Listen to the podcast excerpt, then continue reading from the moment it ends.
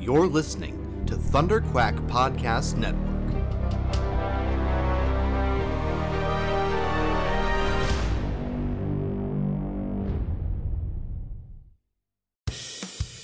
This is the Thunder Quack Podcast, the official podcast of Thunder Quack Podcast Network, where anything can happen. So strap yourselves in and hold on to your butts. It's Thunder Quack time! Hello and welcome back to the Thunder Quack Podcast, the official podcast of thunder quack dot com, which you can get early every Tuesday over at patreon dot com slash thunder quack, just like our Patreon producers Brian Murawski and J J Samuel do, or you can wait and get it late every Friday on podcast services across the galaxy. I am one of your hosts, Michael Cohen. And I'm your other host, Amanda Kunkin. Uh, and a uh, spooky podcast. It's a, oh, okay, so you're just going to go ahead. It, you're going to... You're going to make the promise right up front up. that I'm it's a spooky set, podcast. I'm going to set everybody up for, for devastation and yeah. disappointment as you get into it. Um, Happy Halloween! Everybody should know from last week that you don't like scary movies. I know. We're actually going to we're gonna talk about like the one scary movie that I think you love. I know. Um, yeah, I'm very excited. Later on the podcast. So, I, uh, uh, but yeah, I, I guess, yeah, this is our, this is officially our Halloween podcast. As the, the, the general release will be on Friday, the thirtieth, right? Mm-hmm. Um, it's also, uh, uh, our last one before The Mandalorian comes back. So Ooh, yeah. expect a lot of Mandalorian chatter over the next few weeks, uh, as that ramps up and exciting things hopefully happen on that. Um, but, uh, I, yeah, let's, let's talk about a couple of pieces of news before we get into, uh, talking about scary movies. Um, the first one being the, uh, that Oscar Isaac is in talks to play the character Moon Knight, uh, on a Disney Plus M C U series. So, um, So what is, I saw this news story yeah. come out, but I don't know what that character is. And so, yeah, if you could just walk me through, walk me through it. I did not. Moon Knight is like, he's a bit of an anti-hero type character. He, um, I'm not a huge Moon Knight buff. So, so like I, I kind of like tangentially know, know some stuff about him, but mm-hmm. I, he's kind of, he, he, he wears like a white outfit, like he wears like all white with a with a moon on his chest and a and sort of like a like a cloak with a hood, right? Mm-hmm. um i and i and he throws some sort of knives, I think shaped shaped like moons, uh traditionally, but I think maybe in newer stuff a little bit more practical moon knives. Uh but uh i don't know i don't know that he necessarily has any powers. I don't think that he does. Uh, I think he's kind of a Batman-esque character of like he's just trained and and um, is a vigilante and that sort of thing. Um, he's a little bit more on the fringes of the the, the Marvel universe. Um, he's he's not one of the guys that you would consider an Avenger. He's more in like the the Daredevil, uh, Iron Fist sort of oh, okay, um, yeah, yeah. street level uh uh hero. Um so he'd be perfect for a Disney Plus series. Um now the way that Disney Plus is doing things is very different from the way that Netflix is do did things with Daredevil and Iron Fist and um and Luke Cage and, and Jessica Jones, but and the Punisher, I guess. I uh, but um I Moon Knight will probably, if this is actually happening, we don't really have any confirmation, but we don't have confirmation on really anything, because even we got that that news that that um that they cast Miz Marvel. um oh I but, didn't see. But that hasn't yeah. been announced, right? oh. Like that's like it was like uh like Deadline or Hollywood Reporter or something, or Variety, that that broke that news. So mm-hmm. it's like it's as good as announced, but it hasn't been officially announced. And so there's actually like three or four things that are like that, um, that haven't actually, they haven't actually been announced yet, but we know a little bit about them. Um, and this seems to be one of them. And it's kind of pointing towards the idea that we're going to get, we're going to get some sort of a major announcement soon of like all of this stuff. Mm-hmm. Like here's the, here's a bunch of the things that we're doing. I bet you anything. Uh, one of the things that's happening is that Disney is gearing up and building more of the, the volume uh, uh, setups like they do the Mandalorian on, which right. is the soundstage where they've got the, the L E D screens so that they can basically, I mean, it's perfect for Star Wars because you can replicate any, any setting. Right. And the, there's a, there's a series on Disney Plus called Disney Gallery, The Mandalorian, where they go into the details on the making of the show, and one of the episodes is all about the volume, and they show you that they build like set extensions and stuff oh, off of this cool. But these L E D screens mean that you can go anywhere and like like visually you can go anywhere, be anywhere, do anything, and it's right there. You don't have to do uh uh post effects. You so they're basically using video game engines to project um the the angle that the camera would see onto the walls, onto these L E D walls. And I think before COVID that was like, oh cool, perfect for something like Star Wars, perfect for the, right. the genre stuff, right, for sci-fi and right. fantasy. I think in a post-COVID world, like in, or in a in a mid-COVID world, I guess that we're in, it's like, oh cool, we can do cityscape rooftop stuff without actually having to film in a city. Like they can like oh right. we yeah, we yeah, could yeah. we can use some of this technology to build essentially set extensions um and have, as opposed to with Arrow where it's like it's always the same like boring static out the window, so nothing's ever really going on mm-hmm. out the window. Instead we can, and it's always night, it's always night. I uh, yeah um, yep. we can have like a real world outside outside of a window, um and they can they can be more creative with set building and stuff like that using some of this technology. The other part of it is that they can build smaller sets with Video Village and and uh and the and the sound team and everybody like sort of sequestered. So this is what they're doing for season three of Mando, where they they have like the sound stage where the actors are. Um, and then they'll have like Video Village where the where the director and and like the the the A Ds and whatever, right, like are all hanging out.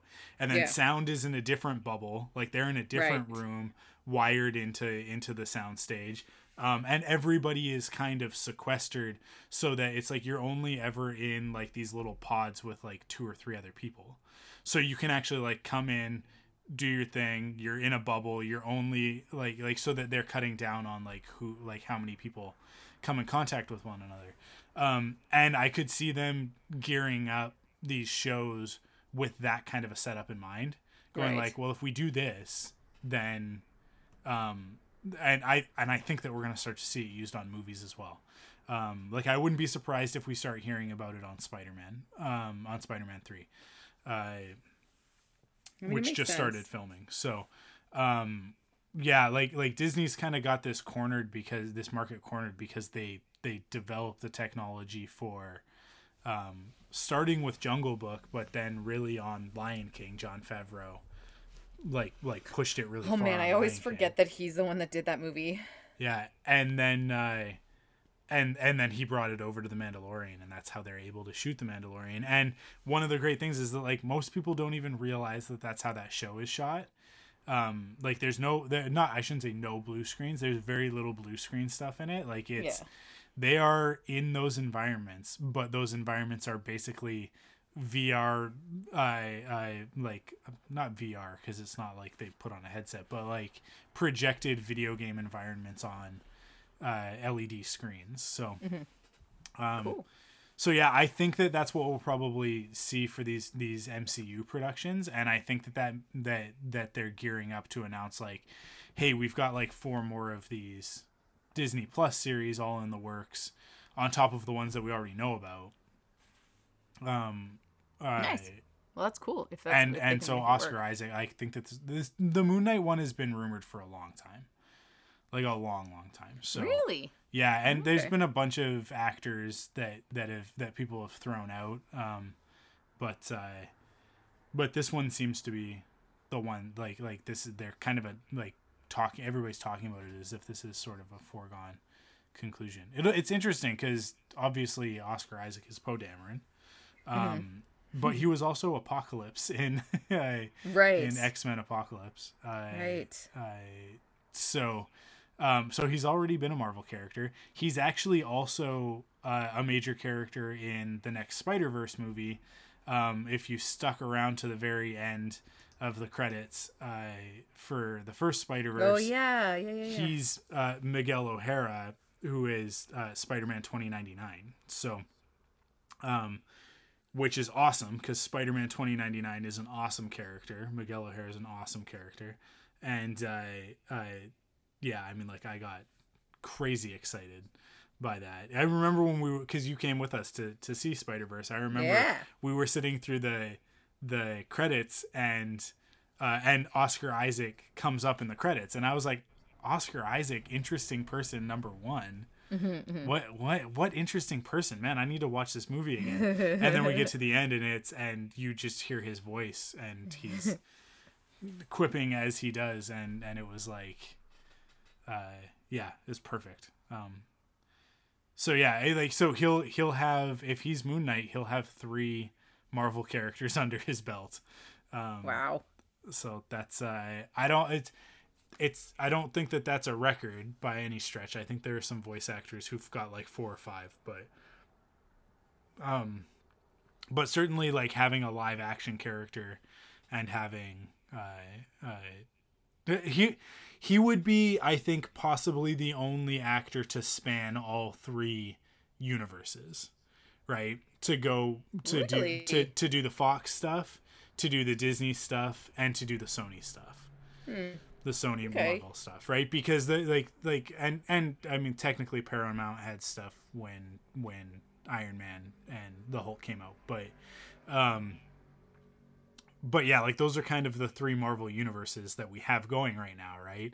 The, the X-Men one is toast. Everybody knows that. New Mutants was the last one, but, um, but yeah, like we, like he would be. I think he would. I don't know. I'd have to double check that, but I'm pretty sure he'd be the only like lead actor. Maybe there's like stunt performers or something, but, um, but yeah. Then Ryan Reynolds would then have to be Chris, in.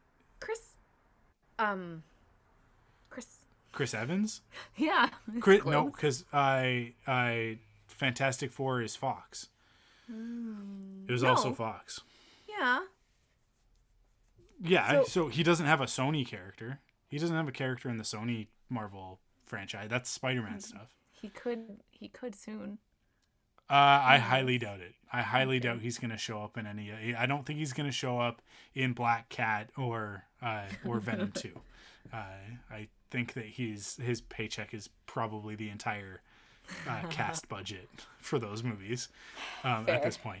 He's he's Captain America. He's one of the most like, and he can do whatever he wants. He's not going to do those. He's not going to be like, hey, yeah, let me go back into the into the the superhero thing as a lesser known character. No, let me start again from the beginning. Uh, no, some so. some people like a challenge. What can yeah. I say? It, that would be quite the uh, that would be quite the the I don't know what kind of sandwich that would be, but to go from uh, uh, uh, Johnny uh, in uh, the Human Torch in Fantastic Four to Captain America to a side character in Venom two would be uh, uh, an interesting career choice. Yeah, is what we should. I don't think that's what Chris Evans is focused on right now. Okay. I. Uh, Also, interesting stuff from last week. Uh, they they released a, a set photo of Tom Holland in the Uncharted movie. I know mm. that means nothing to you, Amanda. Hey, come on. But... It does, because you talk about Nathan Drake to the cows come home. Do I? Right? That's the right That's the right yep, person. Right? The right okay, character. See, there you go. I know his name and that he wears a lot of tan. Uh, well, I mean, he does Tacky. It in that shot, yeah. Um Uh, yeah. I, so this movie, it's it, since Uncharted two, uh, they've been trying to make this movie, and uh, like Uncharted two was was like very early in the PlayStation three uh, uh, life cycle, and we're uh, we're a couple of weeks away from the PlayStation five coming out, and and mm. console life cycles are around eight years. So uh, so they've been they've been trying to make this Uncharted movie for quite a while, um, and different actors have been attached and different directors. I think they've gone through like five different directors and like three different leads. At one point, Mark Wahlberg was going to be Nathan Drake. Mark Wahlberg will be in the Uncharted movie, but he's not Nathan. He's uh, he's Victor Sullivan, who is uh, Nate's uh, uh, mentor. Uh, oh. He's the he's the thief that teaches him everything that he knows. Uh, but yeah, I mean. It, it it's one of those things where it's like when Mark Wahlberg was attached as the as the lead as Nathan Drake, it was like please please please don't make this movie. Um, really? When they when they announced that, yeah, because I don't that character requires nuance. He's a he's right, an actual okay. human being, as opposed to uh oh the trees they're coming alive, you guys. I uh, uh, what are you making fun of? Mark Wahlberg. No, but from what? The Happening. Oh, I haven't. I haven't watched that. Yeah, I was the, like, the, I do not understand. The this trees reference. Don't come to life, but the know, trees but are what's get, yes. killing everybody in The Happening, um, because because we've been killing the planet, so the trees fight back with pollen. Uh, well, that uh, sounds like a great movie. Oh, M. Night Shyamalan's the worst. His, the twist in that movie is everyone has very bad allergies.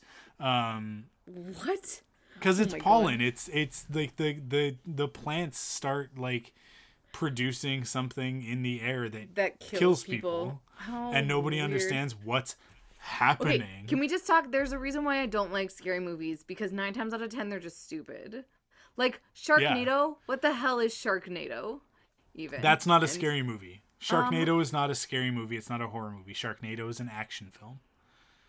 I that's, dis- is it? Uh, Uh, you can disagree, but you're wrong. It's an action film. That's, Isn't it scary? Nobody would put Sharknado as a horror. No. Okay, fine. Fine. It's got, it has some gore in it of like sharks eating people, but it's not Jaws. It's not, okay, it's fine. not, it's a tornado shooting sharks at people. Do you consider Jaws to be a horror movie? Jaws is absolutely in the horror genre, yeah. Huh. See, because I just, in my brain, I'm kind of like sharks. Same class. Yeah. No, I understood. That's why I drew that, okay, that good. connection. Good. Um, but yeah, so like I don't, I, I didn't want Mark Wahlberg as Nathan Drake. That was gotcha. I, when when that kept like faltering and switching directors and writers and stuff. I was like, good, good, stay in production hell until he's too old to play the character. Oh, and thankfully, no. that's exactly what happened. uh, and to the point where it's like, because I think that he might be producing it. I think he might be one of the one of the producers. So so he's just cast himself in the movie, right?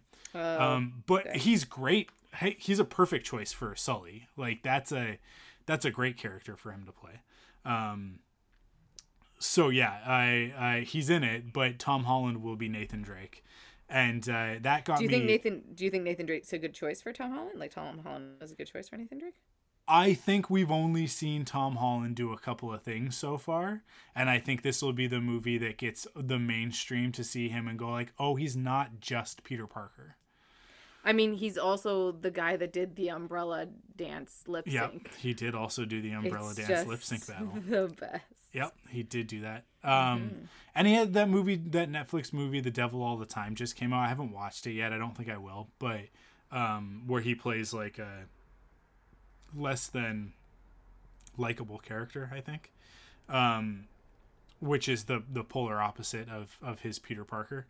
I. Uh, Which his Peter Parker is just Marty McFly, right? We've talked about that I mean, before, yeah, is that fair. He's doing a Michael J. Fox in Back to the Future impression. And that's not like a, that's not a slight. That's not me like, like turning my nose up. Like that's, he's literally doing that. He's talked about it. Like that's right. the point. He's supposed to be, it's supposed to be like, what if Michael J. Fox in the eighties was playing Spider-Man but today, I mean um, which is perfect, and that's exactly that. how it works that's exactly how it plays yeah. I like it um, I like and it. It's, it it's it's perfect because because he's perfect it's he's he's the best on-screen Spider-Man we've ever had, so um yeah I I was I wouldn't say skeptical, but I was like cautiously optimistic until we saw that picture of him on set, that he that he put out on his Instagram, and now I'm one hundred ten percent behind this movie. Nice. one hundred ten percent, because he, like, the look is there, and the the set behind him looks amazing. um Nolan North, who played the character in the video game, uh he uh he he did a set visit, and he just he posted a picture the same day of the nice. two of them together talking, and like, so he was on set and saw stuff, and he's talked about it and said, like, this is this isn't a joke, like like this is Uncharted, like you like this isn't a awesome. movie knockoff like some video game movies. It's not the Super Mario Brothers movie. Like, this is This is for real Uncharted. This is the story of Nathan Drake. This is the part of his life that we haven't seen yet. Because cool. we've seen him as a kid, like as a teenager, and we've seen him in his mid to late thirties, um, but we haven't seen like his twenties. So that's the story that they're telling with this, um, is sort of him, uh, uh, his like kind of, I guess, like his, his uh, uh, tomb raiding coming of age story. Um So yeah, like I'm, I'm super excited for it. I can't wait. If it ever comes out. I think they put a release date on it for next year, and it's like, that would be nice. I just like anything, anything to come out in any near future. um, the trailer for Raya, the Last Drag and the Last Dragon came out, uh, in the last week as well. And that, uh, starring Kelly Marie Tran. Now they, they, they, uh, whoever the, the lead actress was on it before, I uh, I think had to, to pull out for some reason, and so they replaced her with Kelly uh-huh. Marie Tran, which I think is a is a an upgrade, um because I don't remember the other person's name. I uh, I but uh, they released the trailer for that, which looks What's really it called? Cool. Raya the Raya the Dragon. Raya, Raya and the Last Dragon. And the Dra- Last Dragon. Um, I feel like I heard about this a while ago. Uh, well, I mean, they announced it I think yeah. about two years ago, but um because animation has such a You know, I mean, it's got such a long. Oh, Awkwafina! That's why I, I think I heard about it. It's yeah, she's Awkwafina she's one of the, the supporting characters. Yeah, yeah. Um, but uh, they they put like a it's like a March release date or something on that, and I'm like, yeah, you guys are funny, because uh, I think at the end of the trailer, it got, like I think I was literally watching the trailer on my phone, and uh, and it gets to the and I was by myself, like I was just alone, and it gets to the end, and it goes only in theaters March twentieth or something like that or whatever, and I was like, yeah, good luck with that, guys. Yeah. Like I literally said that out loud just by reflex almost, of like, this movie, we won't be in theaters in March. We're not yeah. gonna be not not in the numbers that they want. It's yeah. not gonna happen. um yeah I mean, like I think I think that we're getting close to a vaccine, but not in time for theaters to open not, by March. No, that's that's twelve months, and and they said at the beginning of this it was going to be eighteen months at the fastest. Yeah. And I think that we'll probably get it a little bit quicker than eighteen months. But here's the thing about the vaccine, everybody: you're probably not getting it. And when I say you, I mean like the general public, healthy people are not getting the vaccine first. You know who's getting the vaccine first? People in in like high risk groups mm-hmm. and healthcare workers. They're getting the vaccine first, and then eventually it'll go out to school children who have to be in school, yes. so they need protection, as well as teachers, and then regular old people will will be able to get the vaccine. Now, by the time I think that that kids and teachers in schools are getting vaccinated, um I think that we'll have we'll have pretty significant herd immunity, that that a lot of restrictions can go away. But it would be the sort of thing of like, you're still putting yourself at risk, so make a make a choice, yeah. right? Of like, if you haven't had the vaccine and you go out in the world, there's a chance that you could catch this very deadly virus. Mm-hmm. Um, the other part of it is that there's they're doing a lot of studies right now to determine how Uh, how quickly this thing mutates, and uh, and whether or not how useful the vaccine actually is going to be, yeah, it can, oh, yeah, or whether or not we're going to need out. yearly vaccines on this, and yeah. um, so yeah, I it, like we're not going back to normal anytime soon. I normal think, went away. Normal went away. Yeah, it's now no longer a thing, and we just got to figure out what the new way of being is.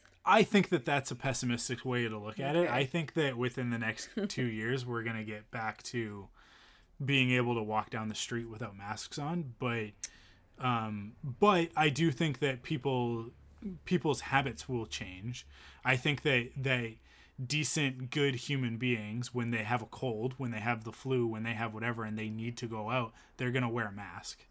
Because they because good, decent people have learned, oh, it's less likely that I'm going to give this to somebody else if I'm wearing a mask. So I guess I'll do that because it's the good, decent thing to do.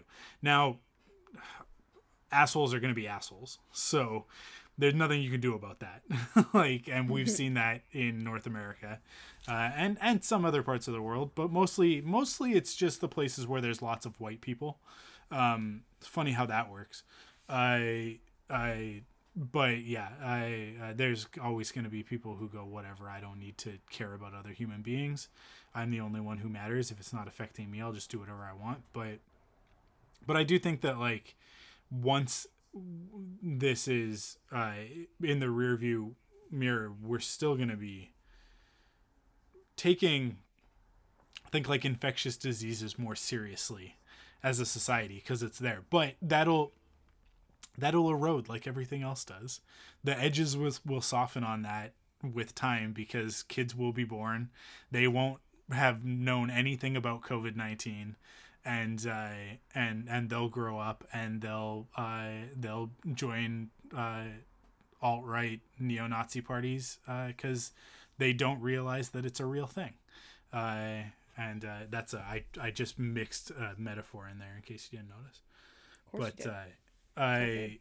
yeah, like this stuff, the knowledge is generational. And if we don't pass it down, uh, the next generation is just as stupid as the one who screwed it up in the first place. Um, but I'm, I'm optimistic that, that society at large has learned from the last, uh, let's call it the last four years. I don't know why I would say that in particular, but um- I... Yeah, like, well, this has been happening. I've been on, I've just, like, you know, mindlessly scrolling through Twitter, as I tend to do when you talk on um, podcasts. Just, like, you know how, like, when we were chatting, sorry, you draw, you draw, and I just scroll through, like, mindless things so that I can update us, like, with news as it comes through. And I know that this is not brand new news, but I read a tweet about the, the Amy Coney Barrett mm-hmm. confirmation. What is the House Judiciary G O P? Is that, like, that's a real thing, right? Because uh, I I don't understand all of American politics. Because, I might but like I'm you. Like, this can't be real that the House Judiciary G O P with a little blue check mark beside it, so whatever that is, that says that it's something official, yeah. tweeted, Amy Coney Barrett confirmed, happy birthday at Hillary Clinton. And I'm just kind of like, what is happening in that tweet? And why are you guys such a-holes? Like, I just don't, is it, I don't think it's Hillary Clinton's birthday. Like, they're being, like, just rude, right? Is that? Yeah. And I'm just kind of like, oh, no, no, no, it actually is her birthday. Oh, it is? Okay. Yeah, it's, sorry, it's Hillary Clinton's birthday today. Okay. All right. Apparently. I mean, I think they're still just being I rude. I guess. Yeah, I, I think, think they're, they're still being just, rude. I feel like they're still just being like, okay, it makes, it's it's less out of the blue then. It makes sense that they're being tongue-in-cheek about it.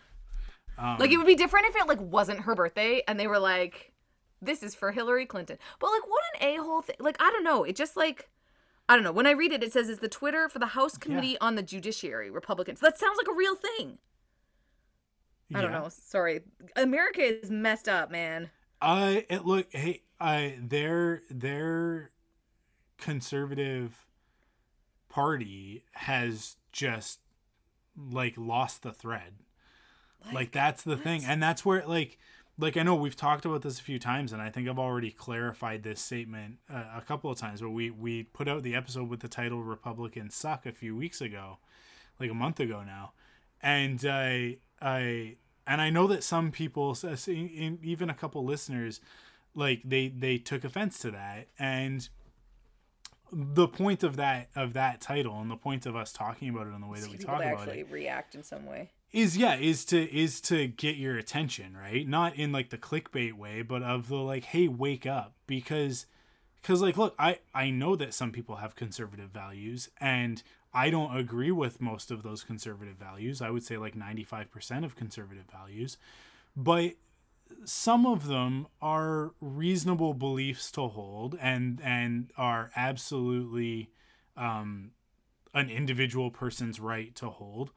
Like, I think, I don't know, I think maybe I brought, the, I don't remember if I brought this up on the podcast on this or, or a different one. Um, but like, like abortion is a, is a good example of like, some people believe that life begins at conception, and it's not my right to tell another person that that's wrong. If that's what they want to believe, like if they not want to, but if that's what they believe and that's the, the ideology that they live by, that's a perfectly reasonable thing for them to do, as long as they're not enforcing that belief and ideology on other people. Right? That's where we draw the line. Right? And that's where it used to be drawn. And it used to be that, that the right and the left could hold different ideals, but that like it never used to be like that. It never no, has been but like even that. But at least in discourse it did, right? Like well, at least when pretended. we talk about it, it did. So you're able to to have a conversation about this stuff in a civil way, and now you can't, because now it's just talking points versus talking points, and no one's actual like individual beliefs have anything to do with it. It's just, what does the party say that I have to say in order for me to keep this job? Because that's what it's about. It's not about individual beliefs, but for the voters it is, right? And that's where there's a disconnect, is that like, hey, if you have voted Republican your entire life and you believe in a certain set of ideals, I hate to tell you this, but your party no longer believes in those ideals the way that you do. They are using them as a way to motivate you to give your money and your support so that they can stay in power, do whatever they want, and whatever they want is basically give themselves tax breaks and contracts and all of these government okay. things so that they can become more rich and take things away from you. So you're just voting to give your money to people like Trump and Mitch McConnell and this is like Amy Coney okay. Barrett. Like, like th- that's what you're doing. That's what you're throwing your vote in that hat. It's not for the things that you actually care about. Trump and Mitch McConnell doesn't care about when life starts. He doesn't actually care. He's a hobgoblin. The man is literally rotting from being an evil person. Like, it's hobgoblin. I love it. Okay, this is perfect because it leads right into the two movies that I watched this weekend that I want to talk about. Yeah. And one one is really old and one is is quite new, but they relate to each other perfectly. And the only reason I thought about the first one that's really old is because you just said about the money thing. So I watched Money Monster actually over the weekend, which I'd never seen before. Um, and it's like uh, um, George Clooney and Julia Roberts, and it, and it's actually directed by Jodie Foster, which I didn't realize. And it's quite it's like relatively entertaining. I kind of like stuff about like making T V shows, so I just anyways. But the whole point of that basically is that it's like money. You don't care what nefarious things are happening when it's making you money, but the second that it stops making you money, people get all up in arms about it, and it's like the Wall Street is absolutely terrible. And anyways, I recommend it. It's a it's a fun little movie that's on on Netflix, at least in Canada right now. But the second movie I watched was then The Trial of the Chicago Seven, and I don't know, Mike, have you watched this yet? I haven't watched the- it yet. It's on my list, and it's it's one of the ones that I really want to watch. I mean, I can't really spoil something that's like a history, like that's that's like history, but I didn't know about this. And the coolest part about this, that's not at all in the movie, but afterwards I was interested in like, was like looking up the people, and the guy that Eddie Red, uh, Eddie Redmayne, I think is his name, the, who's yeah, the Eddie main, Redmayne. yeah, yeah, yeah, plays, obviously real person, um, who wound up later like going into politics and was married to Jane, um, the, the, oh, Jane Foster? I just said Jodie Foster, so now I've got that in my head. Jane Fonda? Jane Fonda. Jane Fonda, yeah. He was married to Jane Fonda for like seventeen years. And I'm kind of like, of course he was, because Jane Fonda is a badass activist, and so was he. And it just was like, uh, just like afterwards for me, like reading through things. But also the biggest thing about the, this is that like, I have a very um, precarious relationship with Sacha Baron Cohen, because I I fully understand what he's doing with his comedy, but it just like scrapes me the wrong way. Oh, like I, I just hate feel it. my I, scra- it scrapes my skin off. Like I just I, can't. Yeah, like, I can. It's just I can. Like... I can tolerate Ali G, like that stuff that he did yeah. early on. Yeah. I have never watched Borat, and I'm never gonna watch Borat because that because he takes a he takes a turn out of out of the satire into. um like into into the grotesque with the character Borat, with like the and I I think I've seen parts of it and it just yeah and it's just like I get it, like I, same as you, like I get it, I get what he's doing, and it gets people's attention, which is good yeah. because people are paying attention to things like the fact that Rudy Giuliani is a pervert and should be locked up. So yeah. like, but it's, it's good, but but but the the biggest thing of the Trial of the Chicago seven yeah. is that he is outstanding. He's a like, phenomenal he is actor. So good, and the character and that he plays. He's a super like he's smart so person. smart. And the the dichotomy, the biggest thing that I don't. Again, it's like there's some beautiful moments, but what if it? What like at its core, like the character that he plays is like Rennie something. Obviously, somebody very famous that I should know from American history, but I didn't. I'm not American, so maybe I can't be held too much accountable. But um, Abby Hoffman, and he is like like. the leader of the yippies, or right, and like there are these hippie people, and but like it's this like it like the the epitome of like the radical left, but in it they they talk critically about what that means to have this figure that is setting up the radical left to forever be characterized by like who they are. Like it's just this beautiful mm-hmm. juxtaposition between all these people, because the Tom Hayden character, like the Eddie Redmayne character, there's just this beautiful like two sides to political discourse, and that people can want the same things, but how you present yourself can be manipulated. And I mean, at, at its core, it's this grotesque manipulation of the judicial system that happened. Like you watch it and you're just like, and it's um like Joseph uh, Joseph Gordon-Levitt plays the the lawyer guy, and it's mm-hmm. just, I don't know. It's this outstanding cast, and I mean, it's it's Aaron Sorkin. So every time I watch Aaron Sorkin, I just feel get the need to watch like more Aaron Sorkin. So literally last night, I watched some episodes of The Newsroom, because there's just like a certain like cadence and like mm-hmm. repertoire, repertoire or rep- repartee to to like that that like interaction. But anyways, I highly recommend it. It's so relevant to like current conversations, and also just for what you're getting at, like. Everything you're talking about, about how governments are straight up not there to give any craps about the individual people that it is trying to represent. And that it is about, I mean, I don't even know, we hear about the Vietnam War, right? All the time. Mm-hmm. It's history. But like watching this and having to like be like, what the heck would it have been like to have to live through the Vietnam War? And and who actually supported the Vietnam War? Way back, way back. Like, those people exist today and are supporting things that in twenty years are going to be laughed out of history yeah. for being ridiculous backwards people. And the fact that this entire government existed to uphold something so atrocious, and just the, the like, I don't know. I mean, again, it's a fictionalized account of a of something that happened. But essentially, at the end, they sort of They sort of like imply, actually it's in the very beginning, they sort of like imply the only reason that this trial is even happening is because the Nixon government wanted to send a big F U to the prior government. Johnson? Who was it that was before Nixon? Uh, yeah, I don't know. Yeah, yeah, Lyndon B. Johnson, is that who you're saying? Maybe? Uh, that's what that's what I said. I said Johnson. I think yeah. I think it is.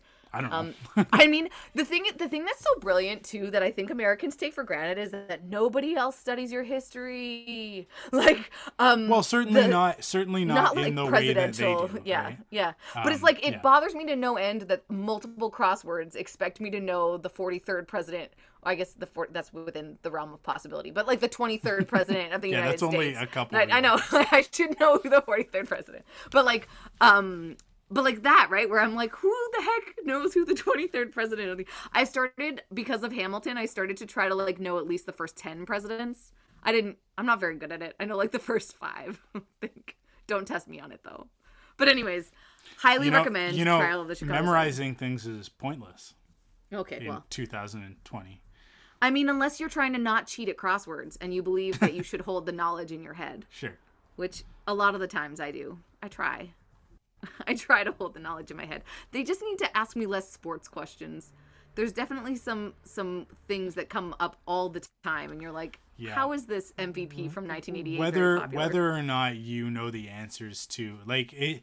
Look, if if the person writing the crossword was equally challenged to come up with all of the the the clues without looking at any reference material, it would be a fair fight. But it's not. Because they're just they're just doing whatever. They like like that guy is going like twenty-third president of the United States. Okay, I'll put it in, right? Like like that's that's how they're doing it. They're not they're not as clever as the person who solves the puzzle. Um, I mean, I don't know. Definitely, there are puzzle makers that are so clever. Yeah, and but no, you, but that's not the point. Like, how disgusting. Clever they are is not the point.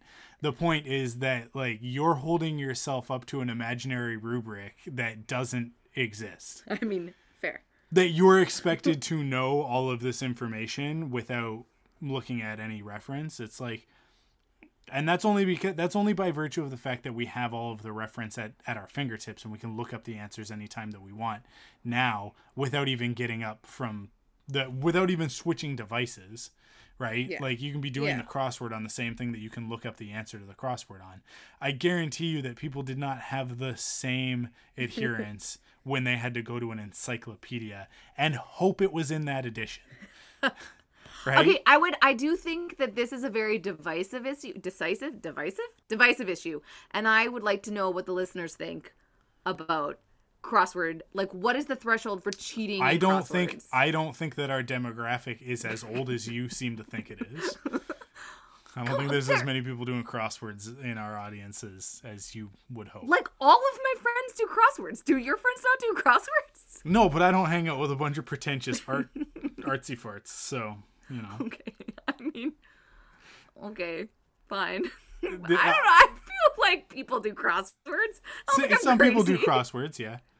Some people do crosswords. They're pretentious they're, artsy words. They're generally in nursing homes, but okay. Well, I believe Crystal's stepdad does does the crossword. He's like seventy-five. Wow. I have a decent. I'm, I'm like. I'm now like. I'm like. Legitimately have enough friends that I have people that I can actually like. Because I think I consider it not cheating to message my friends and ask them the answers to crossword questions. Yeah. Because I feel like if you're solving a crossword with other people, that you like, it's cumulative knowledge, which is different. It's not cheating. So we've had like multiple conversations about this in our group thread about like what constitutes cheating in, in crosswords. And like, it ranges the gamut in places that like, I don't believe that you can't Google anything. Like, I think you should set like limits for yourself. Like, I have, I give myself free rein to Google obscure sports things. Mm. Like, if it's like not letting me get a corner because I don't know the M V P of nineteen eighty-eight, like football, like I'm allowed to Google that. Of nineteen eighty-eight football. The M V P of football. The whole sport. The whole sport. Not the N F L. All of the football. The, the football. All of the football. And that includes well, as, both American football and European and football. And European. But you understand why I'm allowed to Google it. Yeah. So so clearly. But it's like, but and so like, and I have other friends that have similar rules like that. But then I have another friend who literally is like, nope, all you can do is ask people who are in your in your like real vicinity. But I feel like it's cheating because he has a wife and he can just talk to her about the answers to the crossword puzzle. I do a crossword to the point that I don't know the answer to something, and then I move on with my life. I mean, I started doing them a lot um, when I was back in the Okanagan because there wasn't much to do, and my parents my parents get the newspaper. Retirement capital Retirement. of, of British Columbia, the Okanagan, yeah. But there is, I do have to say, like, I'm gonna, you know what? Let's, this, this, this, uh, spoopy, uh, podcast went somewhere very unexpected. But total shout out, like, Frank A. Longo. He has a crossword every Saturday in the Okanagan newspaper, and it's on the same page as the New York Times crossword. And the New York Times crossword I find too hard, but I'll try it anyways every once in a while. But I love his crosswords. It's always got like a little bit of a game to it. And once you figure out the game, like, that's how I know that that's how I do it. I like sometimes don't finish them because they get too hard and I get frustrated, but I have to finish and solve the like puzzle that's in the crossword. And then I feel like if I solve the puzzle, I like am fine. So that's, I don't know. I just, I'm curious. Like, how do I, I, I, I don't know. I apologize. I thought more people were involved in crosswords as I'm probably underestimating the number of people who do the crossword, but, yeah. uh, and like, cause I'm sure that lots of people do crosswords on, on their phones and stuff. Yeah. But, uh, yeah, lots of free I just, apps. I just find it funny, like how, how you're, you're using it as like a metric to, to gauge your, like, I, like as if it's, it's just such a holdover from like, like a traditional education of like, you have I mean, to be able to remember all of these facts. Otherwise you are never going to do anything in life. And it's like, mm, actually, that's not true. No. Because as an adult, if you need to know something, you can just look it up. You can just but, look it up. But nobody, a lot of the times, nobody, no. nobody looks at you and goes like, you know what? You can't be an accountant anymore. You don't know who the twenty-third president of the United States is. That doesn't happen. But a lot so of the times, it doesn't no, actually no, no, matter. No.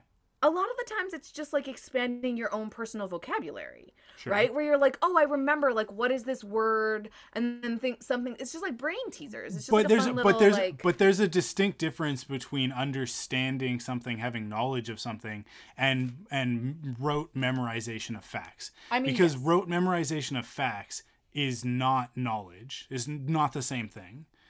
Knowing, I mean, that is, that is, that is being able to recite everybody who made Star Wars because you've memorized the credit roll doesn't mean that you understand Star Wars, right? Like if some, I mean, like, like, fair. like you could quiz me and be like, "Hey, who was the third A D on Empire Strikes Back?" I'm like, I don't know. I also Whoa, don't care. You clearly don't know Star Wars, Mike. But yeah, but like well, that well, has well. no bearing on whether or not I am, I am. able to talk about Star Wars in a in a meaningful way, right? Like that t- so that that's a that's a factory worker uh, uh industrialized education way of thinking, and uh so it ruffles my feathers, as you can tell. Like I don't I, I don't like it. that sort of stuff um because it doesn't actually serve anybody except for, wait for it, all those big old politicians at the top.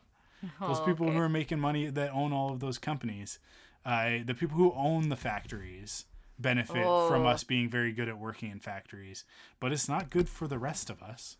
I mean, so that's, that's fair. It's like you came full circle on that one. Thank yeah. you. Hey, question for you. Is yeah. is stay the road a phrase that is common? Stay the road? Stay the course. Stay. Yeah, I thought it was stay the course. Anyways, it's just, it doesn't quite fit. Does stay the road work?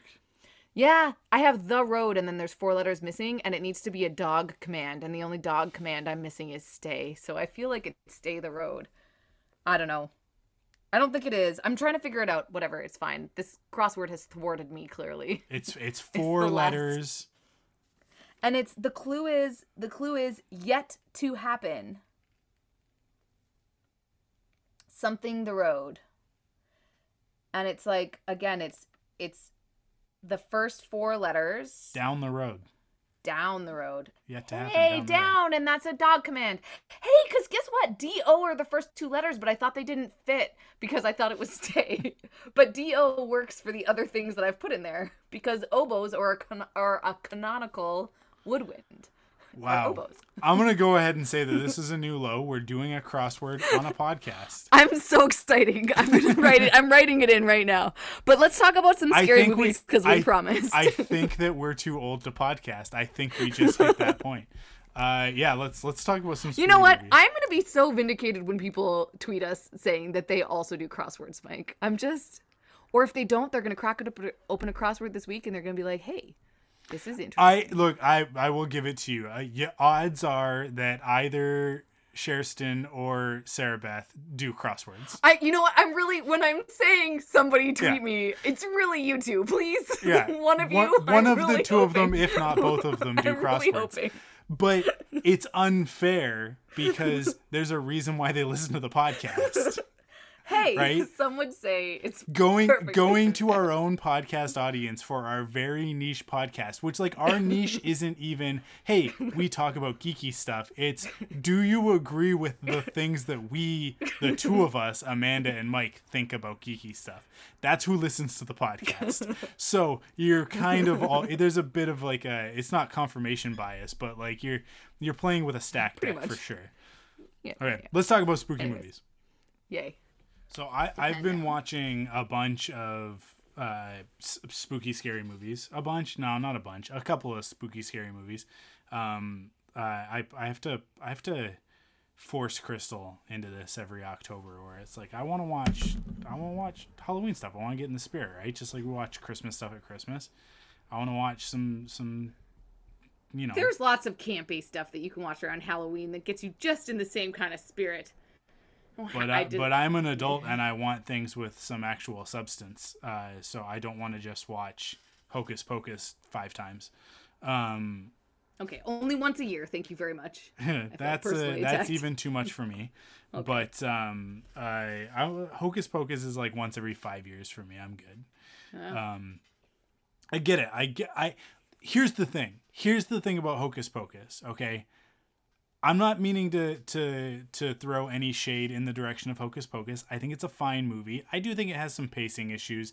I don't think it's as good as a lot of people it's, pretend that it is. It's a movie from the nineties. Of and course it's not good. This is what there are a lot of movies from the nineties that are very good, even kids' movies.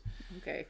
Kindergarten Cop is a good movie through and through. That is a that's not a kids' movie, but that's a movie from the nineties that you might think is I've never seen Kindergarten Cop. Oh, so good. Kindergarten Cop's a great film. I uh, here's oh. the thing about Hocus Pocus. Okay. What are you going to compare it to? Because I'll tell you what it's compared to. It's compared to the Olsen twins' double double toil and trouble T V movie. It's compared to Halloween Town from Disney Channel.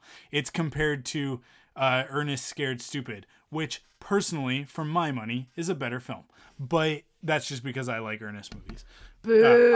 Uh, I I recognize Boo. that Hocus Pocus is a much better film than Ernest Scared Stupid, but I re- like I, I just have a real soft spot for it. But that's the whole point, is that like I I recognize that that my feelings about Ernest movies are not universal and they are not objective. They're one hundred percent subjective.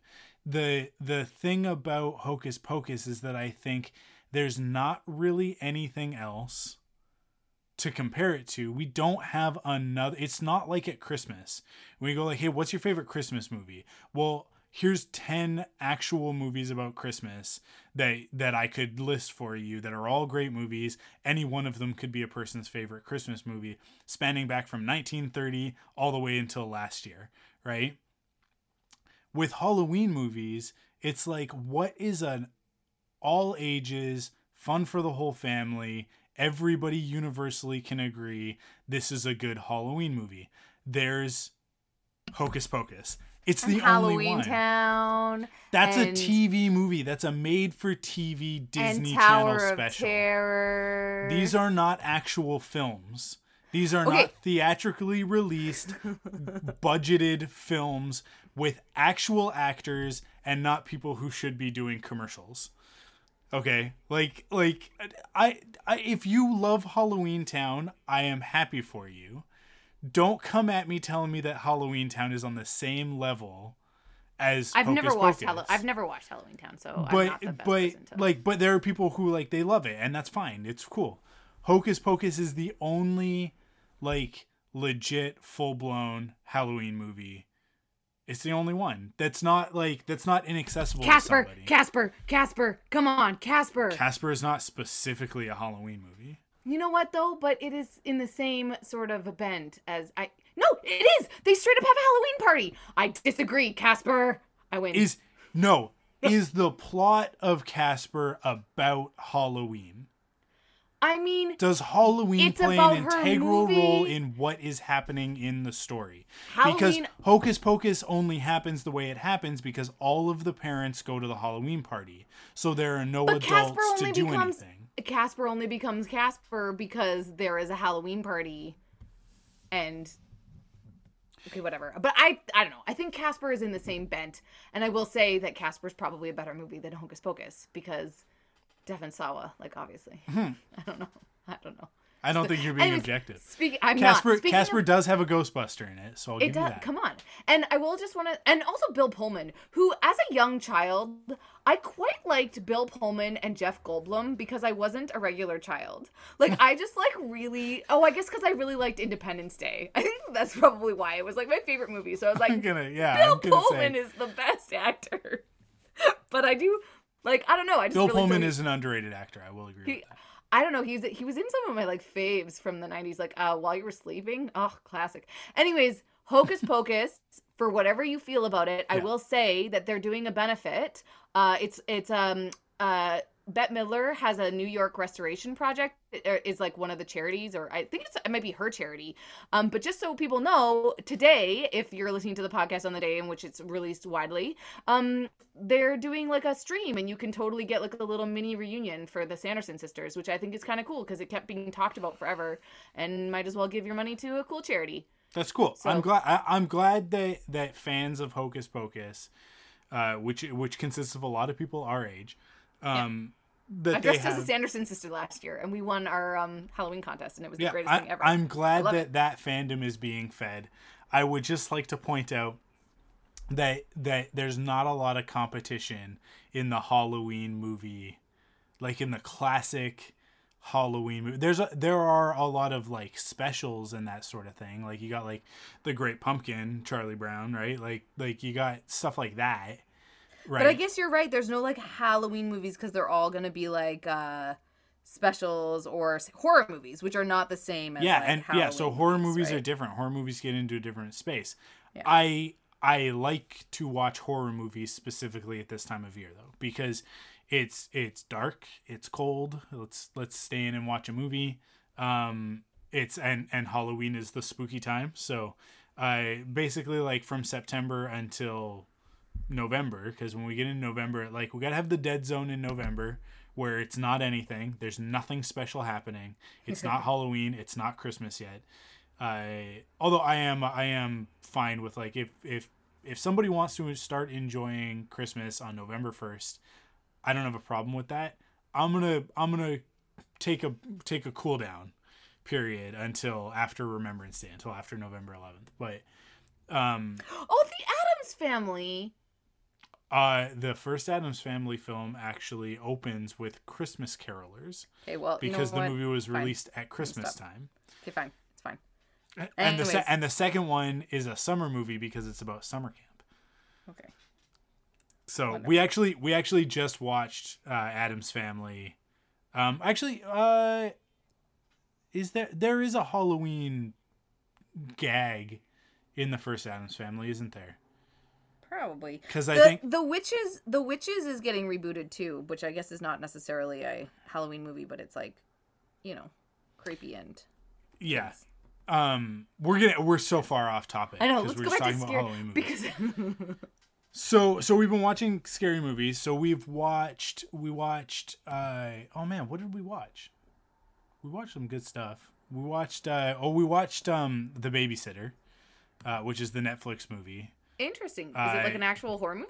Yeah, uh, it's more of a comedy. And this is the thing, is that, like, I want to watch, like, some actual scary movies. So, like, the ones that I want to watch are, like, I, I want to watch The Fly. I want to watch, uh, uh, which The Fly is a little bit, it's body horror, I but it's a little bit Fly. more. It's a little bit more of, like, a suspense thriller. Sort Again, of Jeff, Jeff Goldblum. Goldblum. Yeah. And so. Gina Davis. I uh, uh, I want to watch. Uh, I did watch Beetlejuice the other day. Although Beetlejuice isn't oh, scary. Oh come on!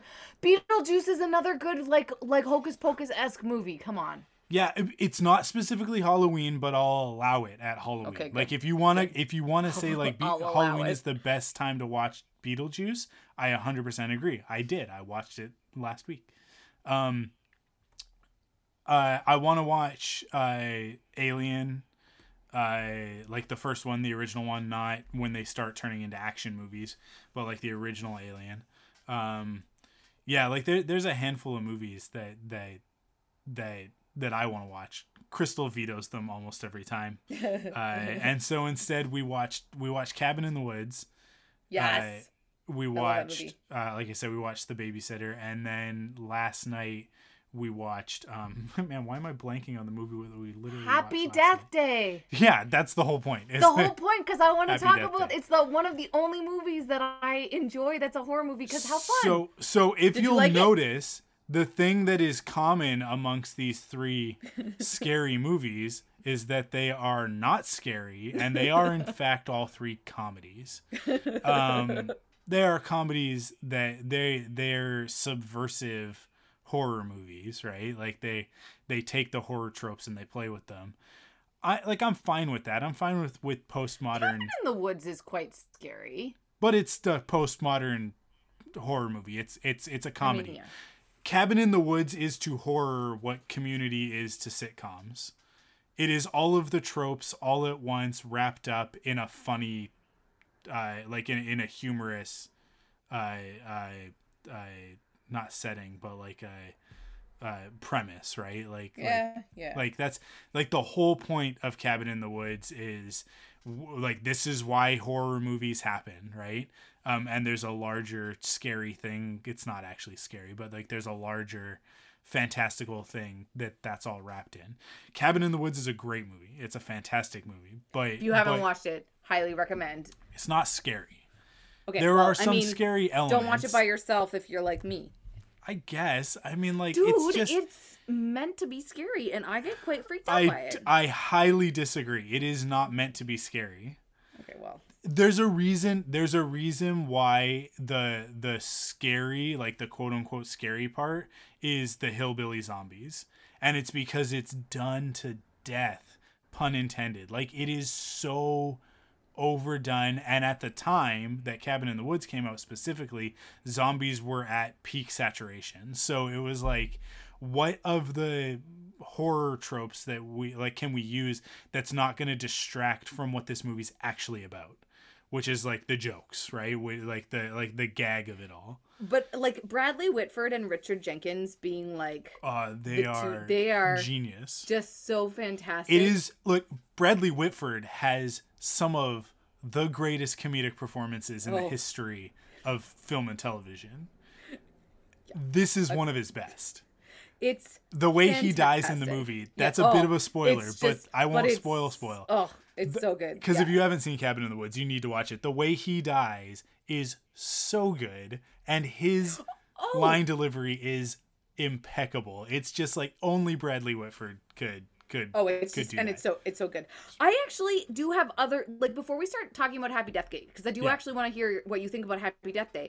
There's a couple other movies that I have watched that again are scary, but not necessarily like Jennifer's Body. Have I talked about that on the podcast before? You've it's brought the, it up a couple yeah. of times, but never in detail. But it's so it's it's Megan Fox, Fox. yeah, and she does such a good job in this movie of being ugly.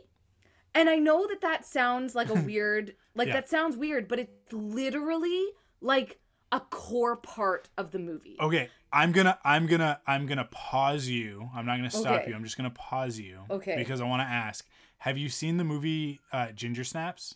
Yeah. Uh, parts of it. My, my, um, we, we talked about it a lot in school because my, it was my professor's wife that like did the film. So we, we okay. chatted about it in one of my in one of my classes, and I like watched parts of it. Yes. Jennifer's Body, I don't. Most people don't realize because Ginger Snaps is an indie film. Like it's a it's actually yeah. a Canadian film. Yes. Um, I. Jennifer's Body to me is a is a watered down ripoff of Ginger Snaps. Oh, Ginger Snaps. Oh yeah. Ginger Snaps is the same thing of like. No no no, because Ginger Snaps is about a very specific supernatural element.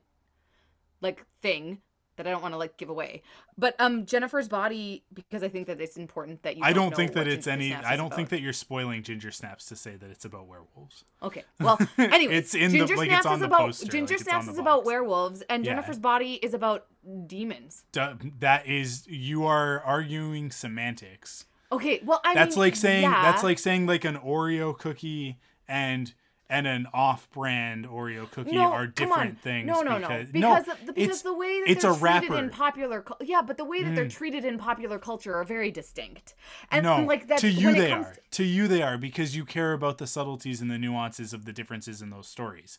Yes. But, but to the majority of people, Monster is Monster. No. Yes, monster I, is monster. What? But Come that's on. Not the point, because it's not about werewolf or demon. That's not what those movies are about. Yeah, I guess so. Those They're are about, like, those are those are window and, dressing yeah. on on stories about Wait, the have world you seen policing. Jennifer's Body? Yes, I've seen both of oh, these movies. Oh, okay, okay, okay. I think I'm more qualified to talk about this than you are, actually, because I've seen both of these films.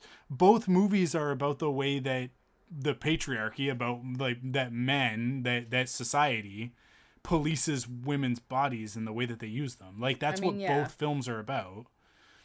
Ultimately, like they're and they're also, also about like female coming and, of age and yeah. yeah, but but the demon, like you could swap demon in Jennifer's Body for vampire and the story would be the same.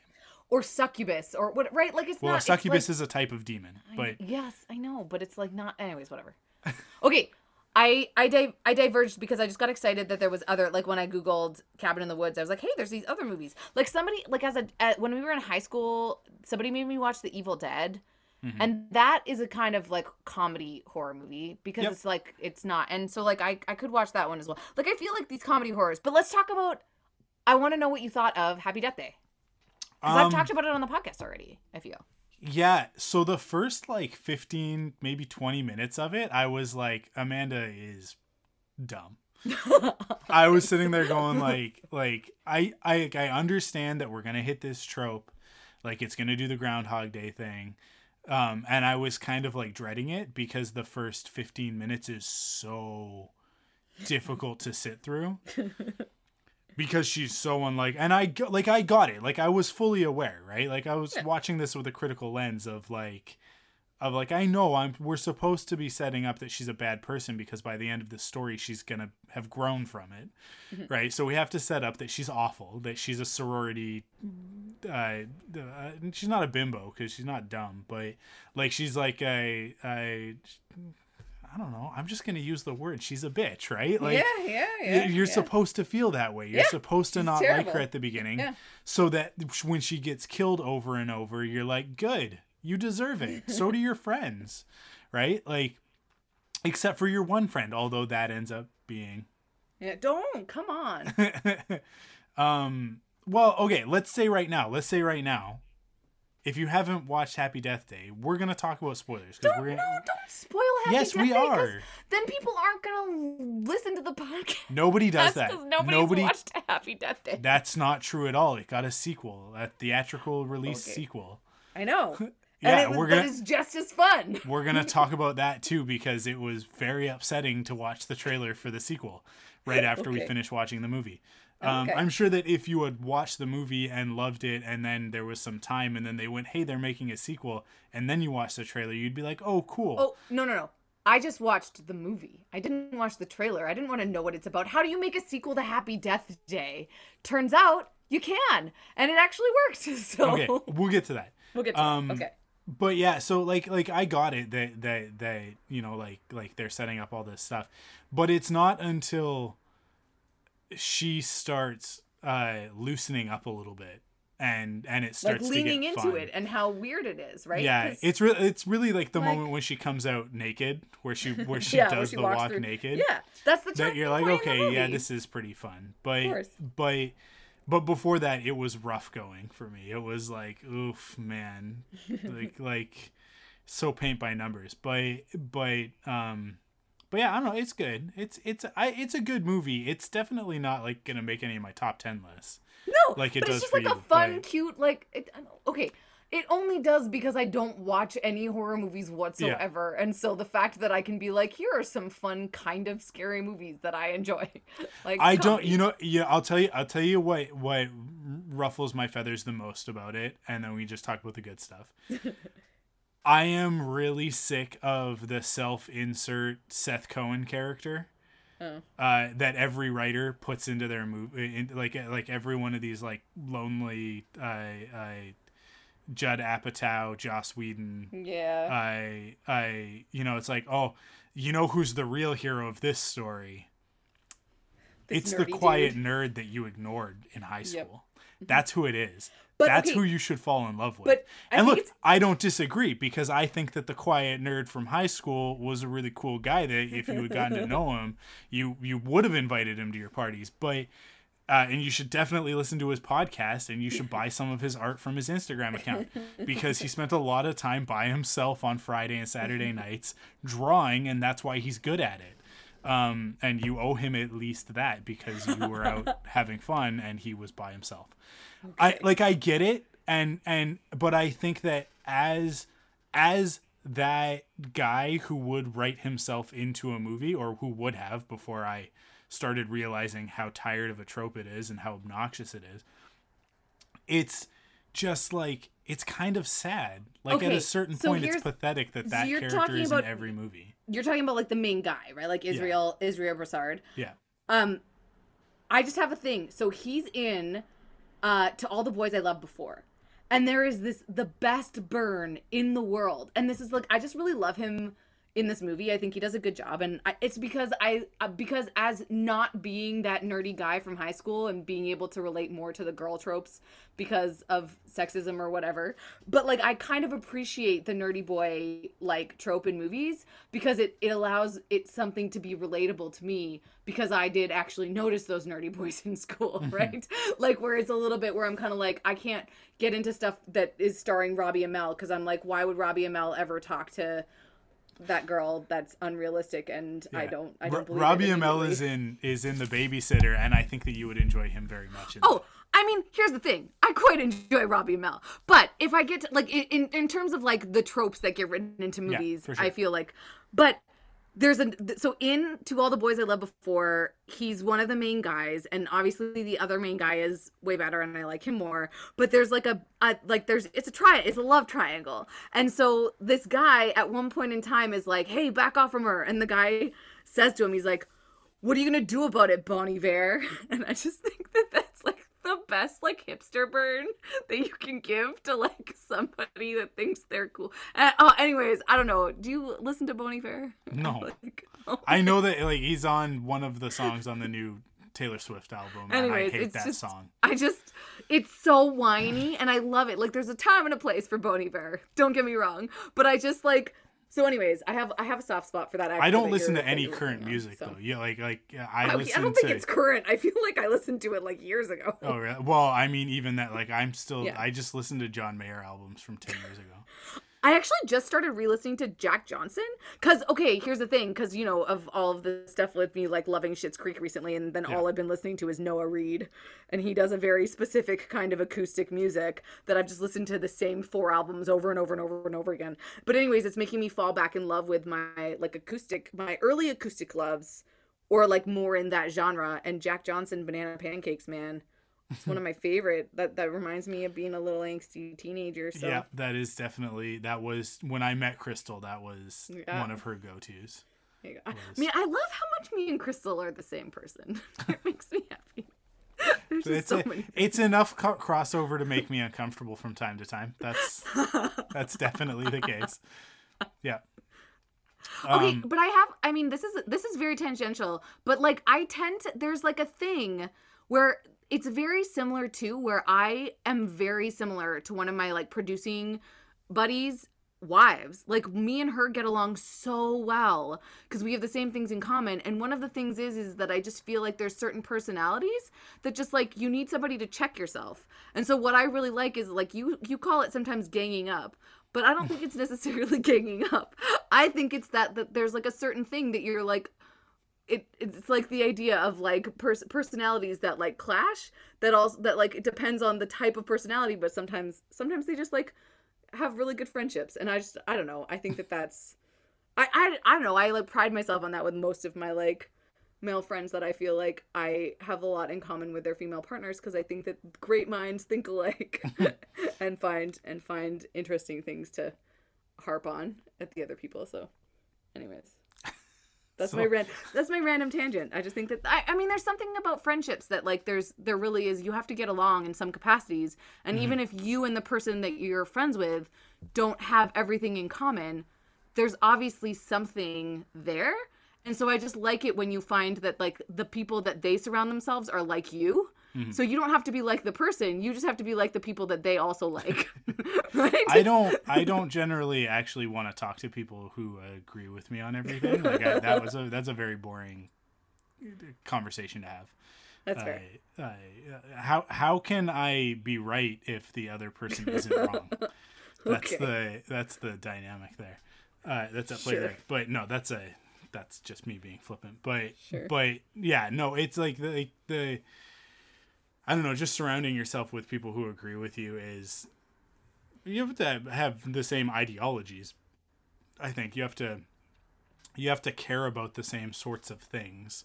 Yeah. But why you like Star Wars and why I like Star Wars are not exactly very, the same, and yeah, that very different. leads to good conversations. So um yep. I mean, like, most of it in the vein of, like, you could be a better Star Wars fan, but uh, thanks. thanks. um, I had a. Sorry, we, go ahead. I just um. No, it ended with a weird conversation about TARDIS sheets. I'm deciding against it, but there's definitely there was definitely a moment this last week where somebody was like, "I love how much of a nerd you are," and it took me like a good twenty-four hours to be like, oh, I was probably talking too much about my TARDIS sheets. Like, that. Like, what a toddler am I that I just was like, I totally had my TARDIS sheets on for the last, like, three weeks. Um, and I, because they're really comfortable, they're, like, really soft, and I just, like, love them as sheets. But then I realized that that's, like, twelve-year-old boys sleep with, like, graphic sheets, and I am a grown woman.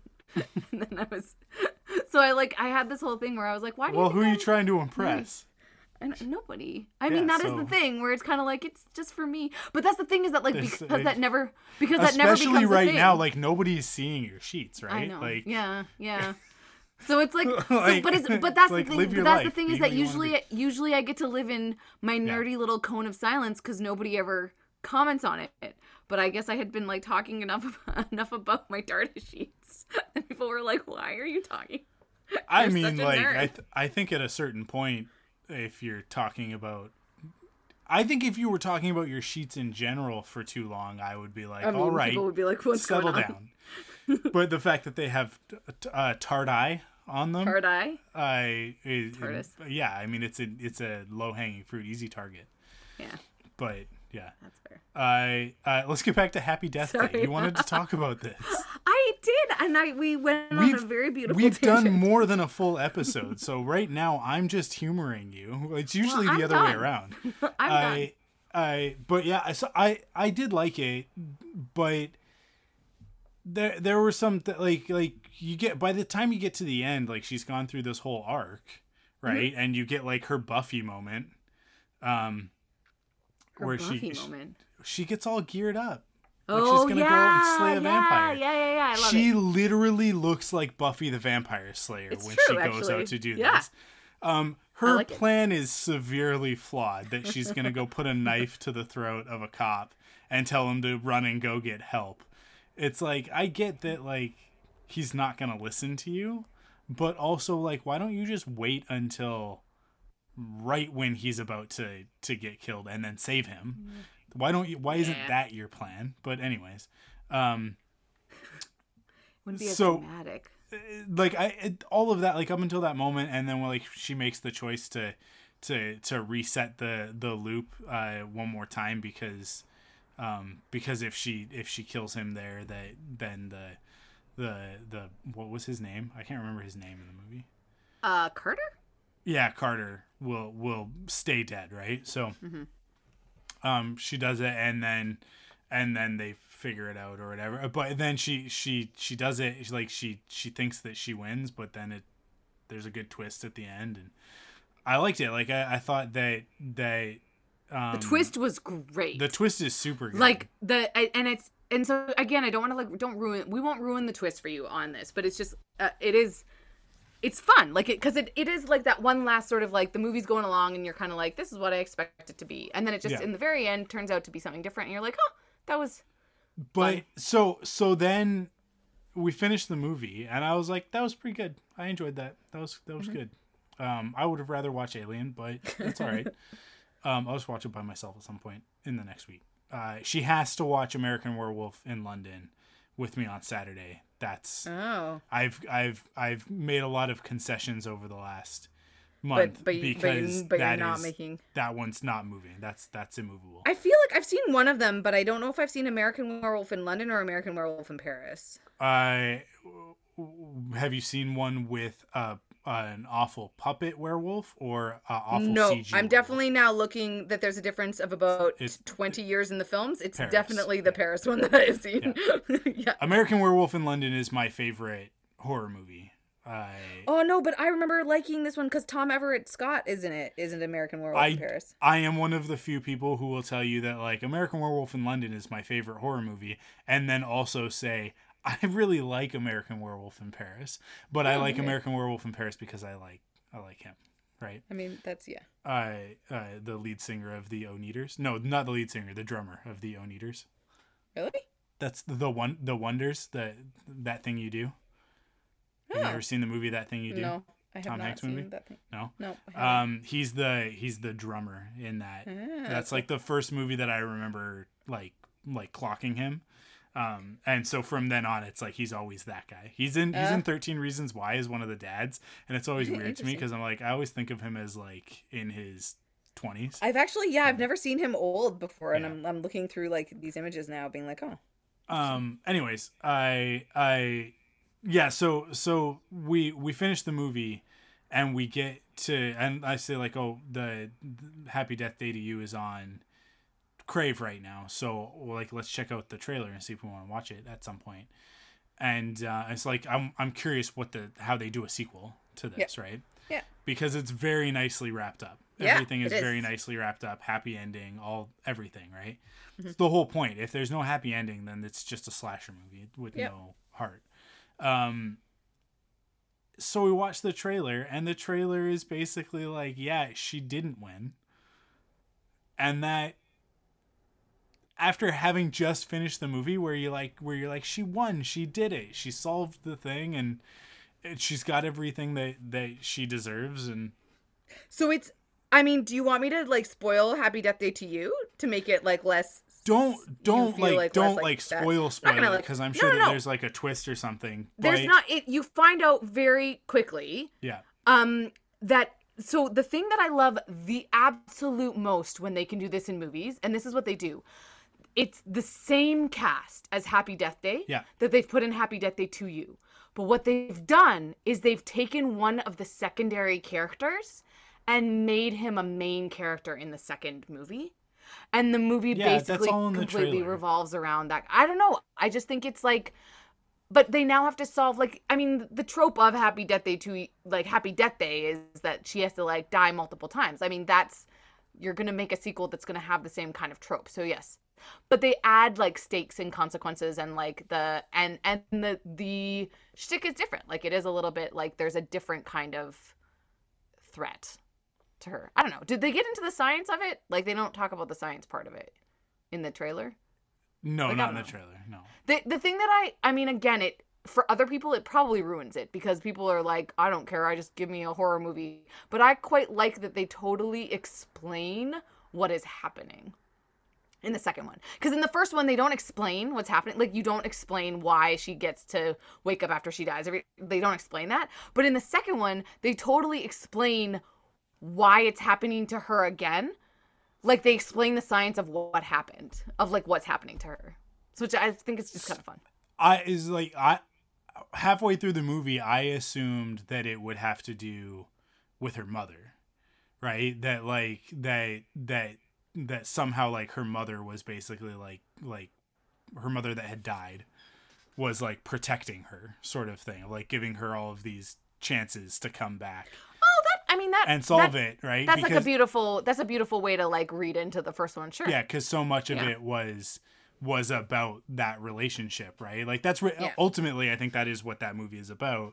Is about her reconciling with the death of her mother, right? Right. So, yeah, yeah. Um, and then you know, like, and and fixing the rift be- with between her and her dad, and being less of a bitch to everybody because she's upset that her mom died, right? Right.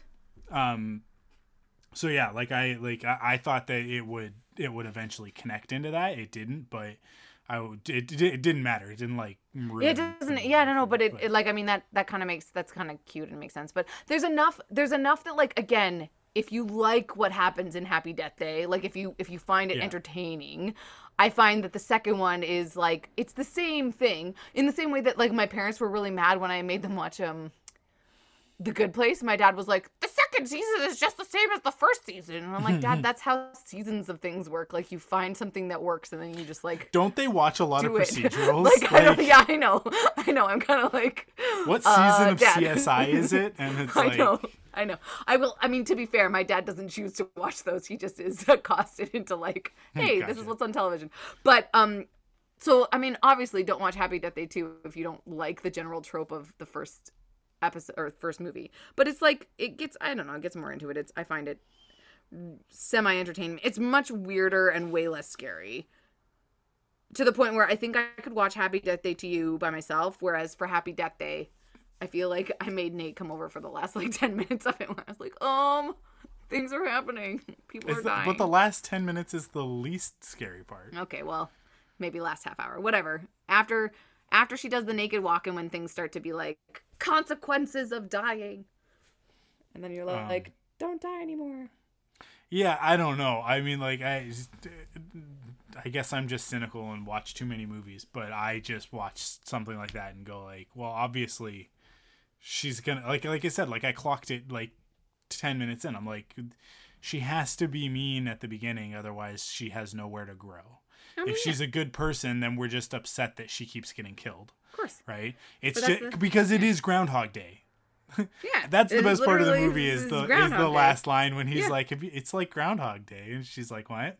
Yeah, I know. He's like, it's so great. Bill Murray? Yeah, yeah. Come on. It's, it's like, a good moment. I mean, it's the, I like that. I mean, that's like the easiest way to describe Happy Death Day. It is literally like Groundhog Day, but it's like, I mean, it's not even a, like it, that is literally what it is. It's not yeah. like it just is. It's, it's just, Groundhog just is. Day, but it's a horror movie. But it's great. Um, so talking about horror movie, like just like yeah. to end off things for like other horror movies that I genuinely, I have a very soft spot for Scream two, because it was one of the only horror movies I ever bought on V H S as a child, and I remember like watching it with a friend, and then I think I watched Scream two before I watched Scream one, so that was fun as well.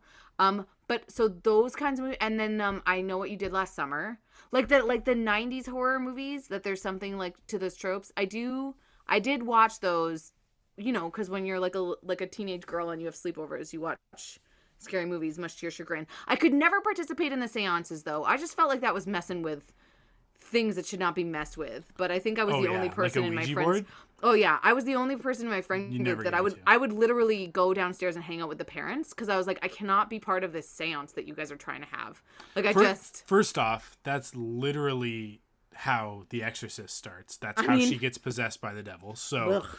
so yeah, uh, look, I'm not saying that I believe if you play with a Ouija board that you'll get possessed by the devil. I think that if that were the case, a lot of kids would be buying, like Milton Bradley make. Well, I guess Milton Bradley doesn't exist anymore. Hasbro makes a Ouija board. Like it's like yeah, like it's. Yeah. But but here's the thing, there are a few things I'm never gonna do in my life. I'm never gonna get laser eye surgery. Okay.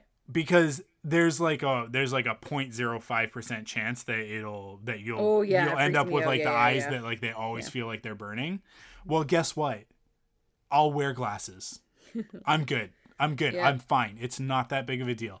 Unless I get to the point where I literally can't see and it's the only thing that they can do. Like, like the, the, the, the, the, the, the potential risk has to vastly outweigh the reward. Right. And for me, it doesn't. It's like, okay, I got to wear glasses. Who cares? I look better in them anyways. If I did laser eye surgery, I would still wear glasses because I don't look good without them. I, they just wouldn't have a prescription. I'd be able to wear whatever sunglasses I want. I'd be able to pick them up off the rack. That would be nice. I'm never going to do it. If there is a zero point zero zero zero zero one chance that playing with a Ouija board is going to A, unleash some sort of uh, uh, uh, ghost in my home, or, yeah. or, uh, or B, I allow a, a malevolent spirit, or worse, a demon into my body, I'm not going to take that chance. I'm just not. It's not worth it. Yeah. Those are those are There's no control Z on either of those things if they happen for real. And I firmly believe in story t- in the storytelling device, like crossing the threshold. Life is normal until it's not.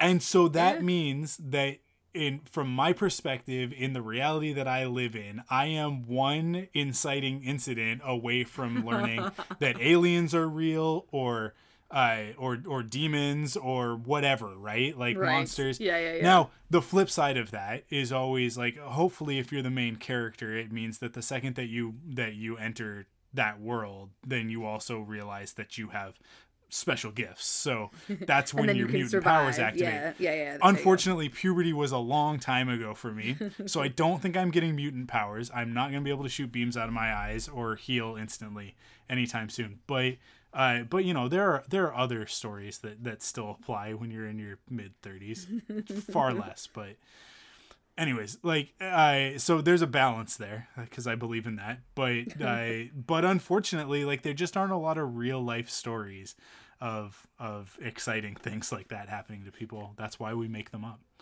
But but they like I believe in in a higher power. I don't. At this point in my life, I don't like to label it, because I feel like that's reductive and gets you into trouble, like arguing about when life is when life starts, right? Like uh, and listening to two thousand year old books is not a great way to live your life. Um, listening to them, reading them and taking knowledge from them is fine, probably, but you probably but taking, should learn from people two thousand years ago. Yeah, but. I just I yeah. mean like taking like commandments from yeah. from two thousand year old books. Oh, uh, you know what I just found out? That King James, like of the King James Bible, yeah. was super gay. And that made me very happy. Like, there's a lot of implication that he totally had this boy toy that he just kept, like, promoting higher and higher and higher. Uh-huh. And then he, like, straight up was, like, used, the, used, like, religion as a cover, where he's like, hey, I know you guys feel that I'm very close to this guy, but I just want to, like, let you know that Jesus was also close to this guy, and so therefore, like, I have a pretty holy relationship with this dude. That is but do clearly... you think that? But do you think that perhaps some of the the uh, negative feelings that he was having about about needing to keep that part of his life secret, maybe maybe might have colored some of the passages in regards to whether or not oh, I mean... certain things are abominable? Yeah, you would, yeah, you would I, think that it has a, like a core, like yeah, into like how yeah. the Bible is inter- Yeah, uh, okay. I mean, like yeah. if you're gonna do any uh, biblical study, the King James version is the last version you should read. uh, I I personally prefer the New Living Translation N L T, which is uh, it's one of the more recent ones. It's not that recent at this point now, but it's. Oh, I also just just really cl- quickly, yeah. I didn't fact check this. I found it on Pinterest. I That's just fine. want everybody to be really clear. Uh, well, I'll tell you, like, King it James. is fact checked that the King James version is awful, and, and oh, yeah. a lot of the bad I mean, stuff that gets done in the name of Christianity is because of the King James well, translation. It's because of, of bad translations in general in life. Yeah. I feel like there's so many things that get mistranslated, even in modern day, with people talking to one another. Oh, one of the most brilliant things, sorry, bringing it all the way back to the trial of the seven, there's this beautiful moment in which people connect about semantics, like about how people write and how they're interpreted.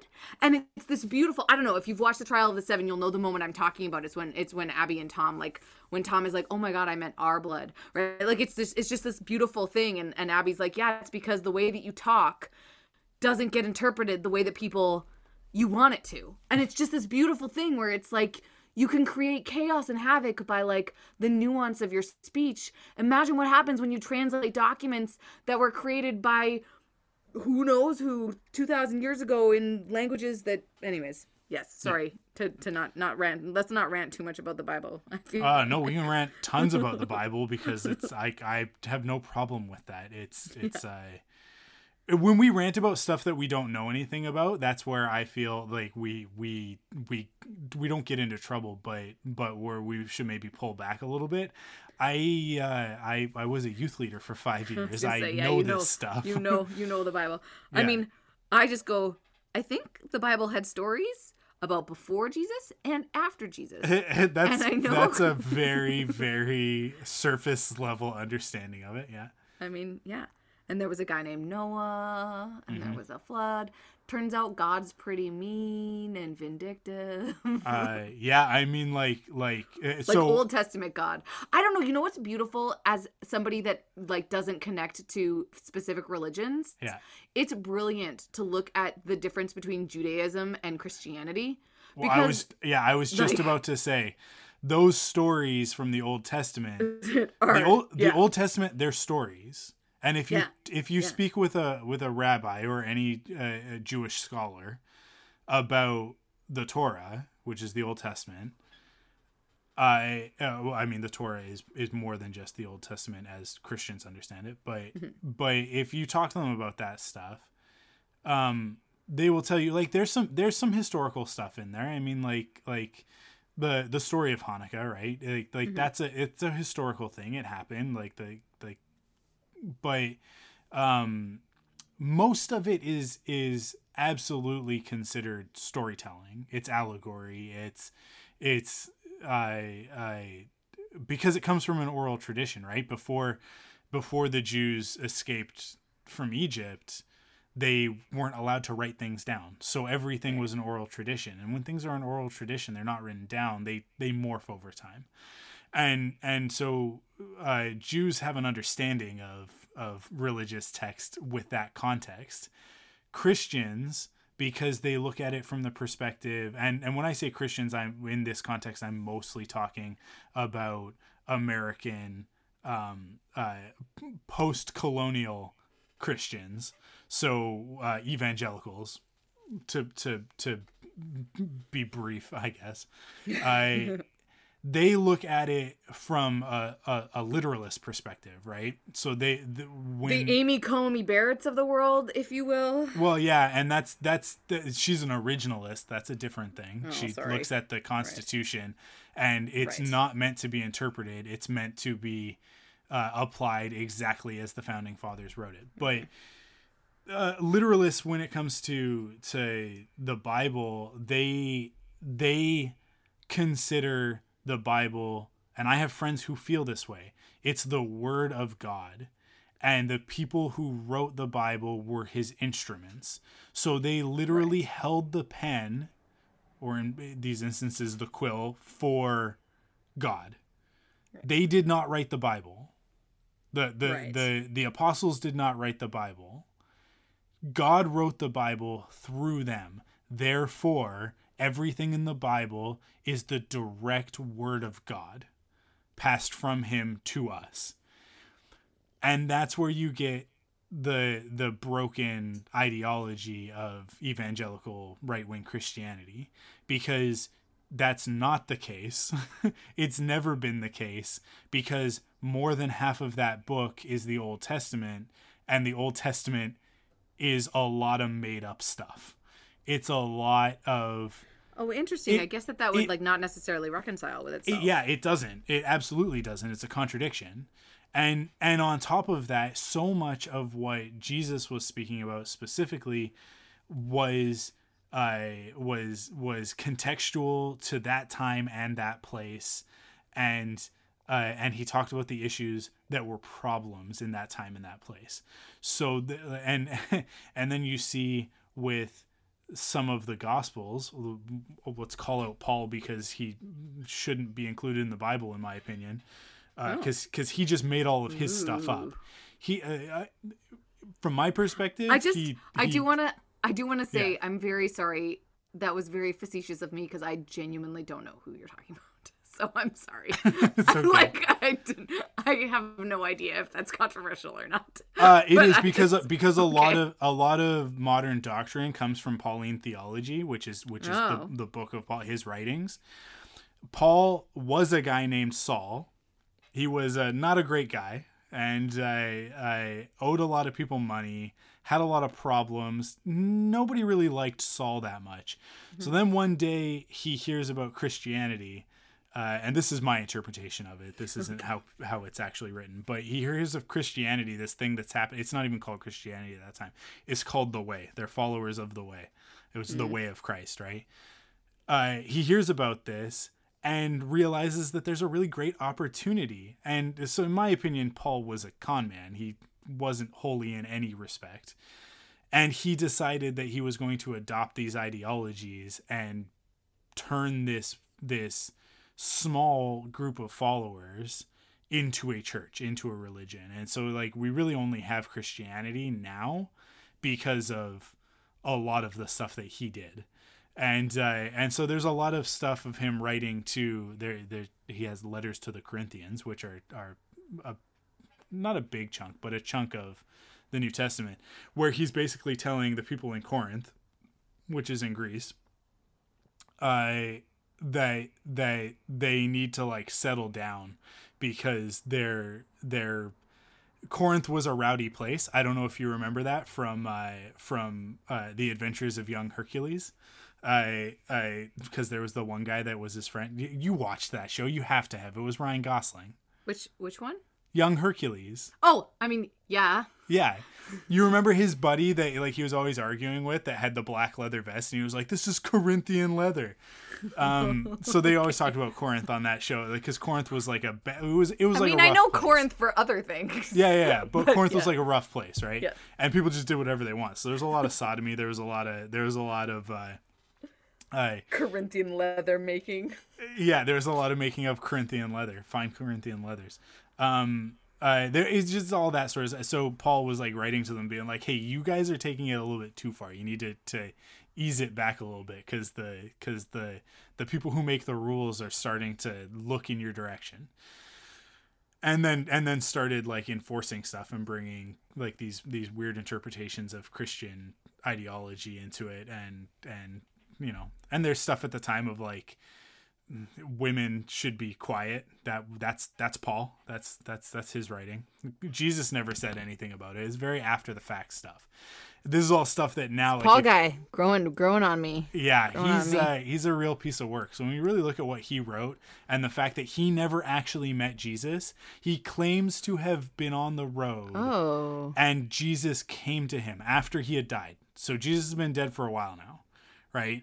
Like like he died. Everybody else is off doing their thing, spreading the gospel because they actually knew the guy and they saw him after he died because he rises from the dead. Right. So like they're spreading the, the good word and, and Paul hears about this and makes up a story, in my opinion, that, that he met Jesus on the road and Jesus told him that he needed to make the church. And so then he goes out and does this stuff. And it's like, anyway, so that when you take that, and you realize that's like really the roots of the Christian church. And you take the fact that the Torah, which was meant to be a collection of allegories to teach lessons to kids, um, and, and for discussion and debate, because in, in, in Jewish faith, discussion and debate, much like what we do here on the podcast, it's funny how that works, how, how that's like genetically in me, uh, is like, it's a core part of that faith. It's like you don't just take it for granted. You don't just like somebody doesn't just tell you that this is the way that it is. If you're a kid and you go to a rabbi and you ask a question, they'll answer it with a question, hmm. right? Like they'll be like, well, why do you think that? Why do you feel that way? Why, why are you questioning this? What do you think you're supposed to learn from this story? Right? They, they take that, Christians take that and they go, Jonah was swallowed by a whale. It happened. It happened for real, you guys. Uh, so you, the, all, the whole point of this is that you said Noah was a guy. Noah was not a guy. Noah did not exist. The earth did not world, flood for forty days and forty shattered. Nights. Okay, uh, but you know what I love? I mean, sorry, we have podcasted way too late. And yeah, we it's can time to wrap it up. But the be- the most beautiful thing about stories like that yeah. is that they there's there's lore of floods and three-headed dogs. Mm-hmm. And, like, there's certain things that find their way into religions yeah. that you're like, I betcha five thousand years ago it rained for a real long time. Yeah. Like, I just think that there was probably there's, something that happened. It's, it's, a, it's right? a mix of things, right? Because yeah. the, the point of, of the story of Noah has nothing to do with the animals. It has nothing to do with uh, with the things that people associate with that story, right? It's two things. Uh, Noah had incredible faith. He was told by God, build this ship because there's going to be a flood. It was ridiculous. Everybody made fun of him. He did it anyways. right? So that that's one of the lessons there, is that is that sometimes when you know the right thing to do, you just have to have faith in that, in spite of everybody telling you that you're stupid for saying so, right? Or doing mm-hmm. whatever you're doing. And I think that that's a good lesson to learn. I think that it needs to be learned with context and not just like, it's not blind faith, but it is like he had reason. Like God spoke to him through an angel. He had a reason to believe in this. If we're talking within the world of the story, right? The mm-hmm. other part of that story is uh, people focus on Gamora as like the, the, the, the sodomy and the, and the, the debauchery and all of that stuff. That those are like the the the easiest examples to go to, but the reason why God uh, in the story wipes Sodom and Gomorrah off the face of the earth is because the people were not living up to their potential in a way. Like that's sort of like the easiest way to boil it down. Like that's the lesson.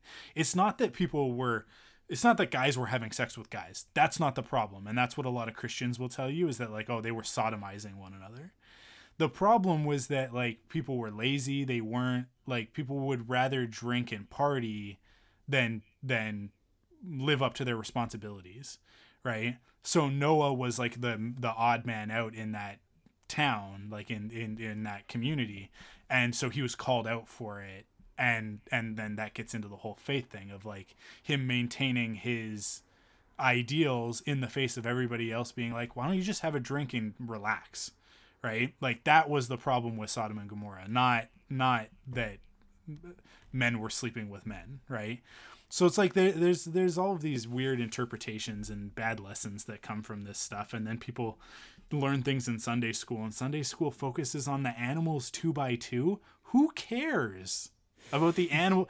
There's no lesson in that. Unicorns. Right? Unicorns care. Well, it means don't forget important animals, or people will be crying for many years to come. Uh, uh, to be. Yeah. In mythology, unicorns are actually kind of bad, but that's okay. You know what? Yeah, it's all good. But no, but like that's that's the whole point, is that like there really isn't a lesson in that modern teaching of Noah unless you get into the context, unless you get into to the actual conversation about it. You do some actual like theology with it.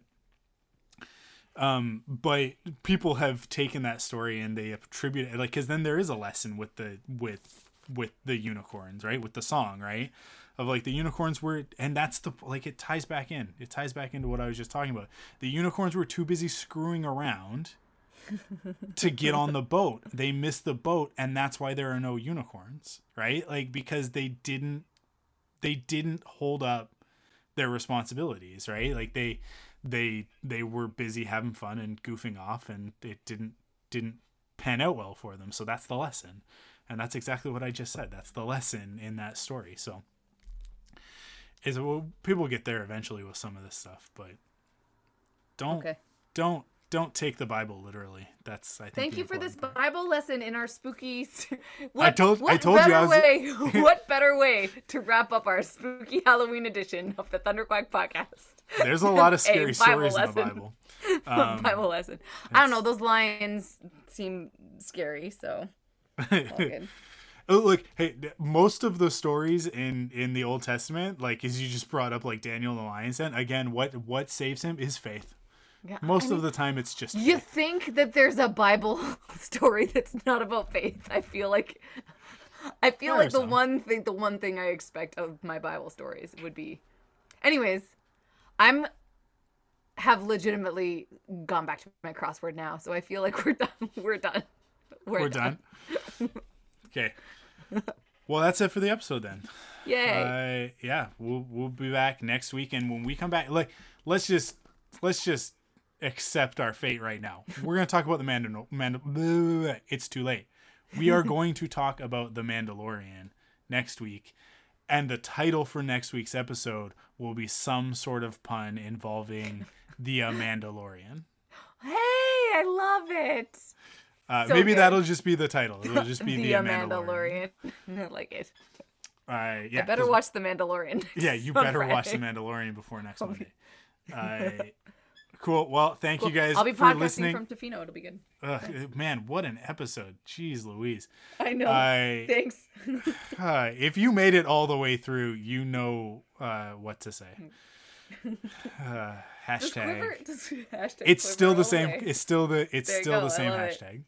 I love it so much. Uh, the arrow might be dead, but the hashtag never I dies. think it, it makes a, it makes a difference when we have fun talking. We it, you know what also we like knew what we were talking about. So I feel like we came in and the problem is is that we never actually have things to talk about. So when there's actually things to talk about, we talk about all the stuff we would have talked about had we not had things to talk about, and then we're like, "Oh yeah, we have to talk about the but thing also we were supposed thing. to talk about." Yeah. So. We didn't really talk about it that much, but that's I mean, okay. Uh, thank you for listening. I'm trying to wrap this up, Amanda. I'm sorry. I'm sorry. We'll I'm catch worst. you next week. Stay safe, everybody. Wash your hands and be kind to one another.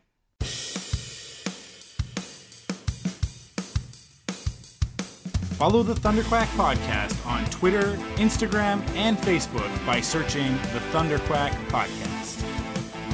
You can support us in three ways. First, by heading to the podcast service of your choice and leaving a rating and review.